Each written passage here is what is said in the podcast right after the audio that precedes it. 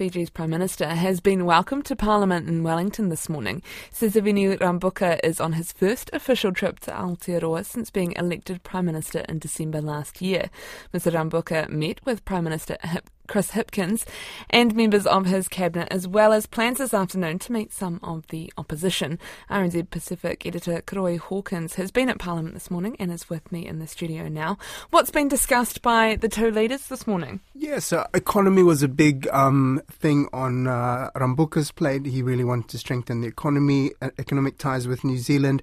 They talked about climate change. They they talked about labour mobility. I think one of the more, more interesting points that Rabuka put across in the press briefing was that he felt that the RSE scheme needed to be relooked at, not just with New Zealand, but also labour mobility with Australia. So when you say labour mobility, you're talking about those RSE schemes? Yes, yeah, yeah. And he's, he was saying that the, the, and this is a theme that we've seen with Vanuatu and with Samoa, concerned about labour drain, brain drain, all of that. So it seems to be a space with, um, obviously, they've just met in Papua New Guinea but also coming up in November, the Pacific Islands Forum uh, leaders meeting that looks like it's going to be a big topic. And so, as you said, they've met in Papua New Guinea last month, and, and there's some regional issues that they're working on too. Yeah, he addressed a bit of it. Like there's there's this obviously the geopolitical tussle between China and the US sort of permeates everything in the region nowadays. And there's a concern about the militarization of the region with AUKUS, with the AUKUS deal.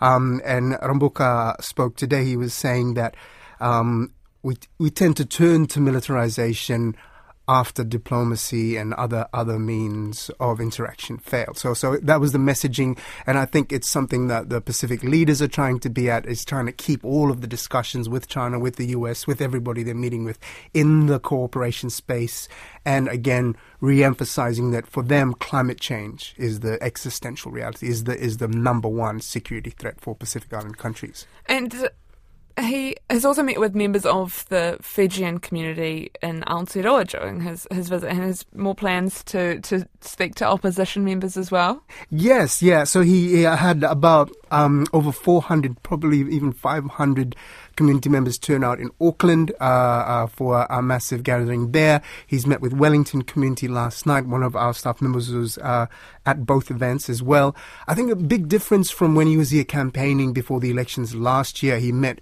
individually with Itaukei, uh, indigenous Fijians and Indo-Fijians. This time he's met with everybody, and it's sort of the challenge that he's had coming into his role with his coup history, uh, with his very um, racial lines in the past, reinventing himself as this reformed Christian unity sort of driven leader.